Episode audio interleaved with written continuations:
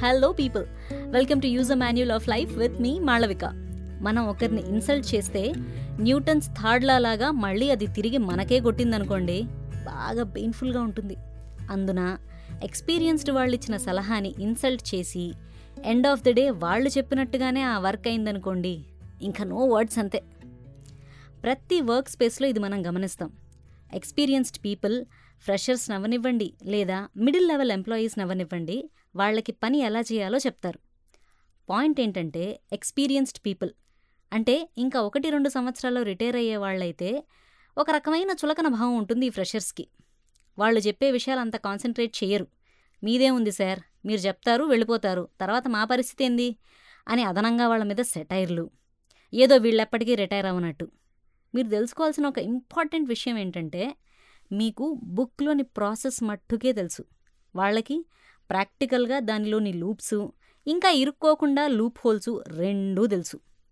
ఏదైనా ఒక మీటింగ్ జరిగినప్పుడు వాళ్ళ వాళ్ళ ఎక్స్పీరియన్స్తో ఇచ్చే సలహా మీ హార్డ్ వర్క్ ఇంకా బ్రెయిన్ రెండింటినీ కొడేస్తుంది. అప్పుడు చేసేదేమీ లేక సరే అనాల్సి వస్తుంది. యుద్ధం వద్దు అని అందరూ దుర్యోధనుడికి రకరకాలుగా నచ్చజెప్పారు. అలానే కన్వ మహర్షి కూడా ఒక స్టోరీ చెప్తారు. చూడు దుర్యోధన, ఒకానొక టైంలో గరుత్మంతుడు విష్ణుమూర్తి వాహనమని చాలా ప్రౌడ్గా ఫీల్ అయ్యి ఇంద్రుడితో గొడవబడ్డాడు. మాటల మధ్యలో తాను విష్ణువు బరువునే మోయగలిగిన వ్యక్తిని అని ప్రగల్భాలు పలికాడు. దీనికోసమే వెయిట్ చేస్తున్న విష్ణుమూర్తి తన చేతిని చాలా క్యాజువల్గా, ఎలా అంటే మనం రిక్లైనర్ సోఫా మీద చెయ్యి ఆనిస్తాం చూడండి, అలా గరుత్మంతుని మీద ఆనించారు. సడన్గా పడ్డ ఆ బరువుని గరుత్మంతుడు నిమిషం కూడా భరించలేకపోయాడు. అప్పుడు తాను చేసిన తప్పర్థమయ్యి విష్ణుమూర్తిని, ఇంద్రుణ్ణి క్షమించమని అడుగుతాడు. అందరూ క్షమిస్తారు. తర్వాత ఎప్పుడూ గరుత్మంతుడు గొడవ పడలేదు. గరుత్మంతుని కన్నా గొప్ప పక్షి లేదు అని తెలిసి కూడా ఆయన చాలా హంబుల్గా బిహేవ్ చేశాడు.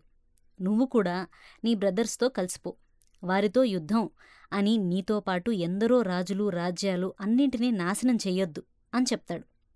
దానికి దుర్యోధనుడు తన సపోర్టర్స్ వైపు తిరిగి కొన్ని వెకిల్ చేష్టలు చేసి, కన్వ మహర్షి వైపు తిరిగి ఆ చెప్పొచ్చావులే, ప్రతివాడూ చెప్పేవాడే అని ఒక చూపు చూసి ఇన్సల్టింగ్గా ఒక్క నవ్వు నవ్వాడు.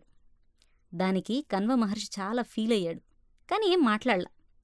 యుద్ధం జరిగింది, దుర్యోధనుడు చచ్చిపోయాడు, కౌరవులంతా పటాపంచలైపోయారు. కానీ కన్వ మహర్షికి మాత్రం ఏమీ కాలేదు. ఆయన తపస్సు చేసుకుంటూ ఆయన మానాన ఆయన ఉన్నారు. అనవసరంగా ఇన్సల్ట్ చేయడం ఎందుకు? వాళ్ళు చెప్పిందే కరెక్ట్ అయినప్పుడు ఆ ఎక్స్ప్రెషన్స్ చూడడం ఎందుకు? ఎందుకండి ఇవన్నీ మనకి? వై?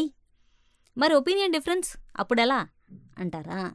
రానివ్వండి, మనం డిజగ్రీ చేసినా ఓకే కదా, వాళ్ళని ఇన్సల్ట్ ఎందుకు చేయాలా?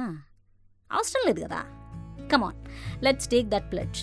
On that pledge, let's meet in the next episode. If you like this episode, then don't forget to follow the show on your favorite podcast app and see you on the next episode.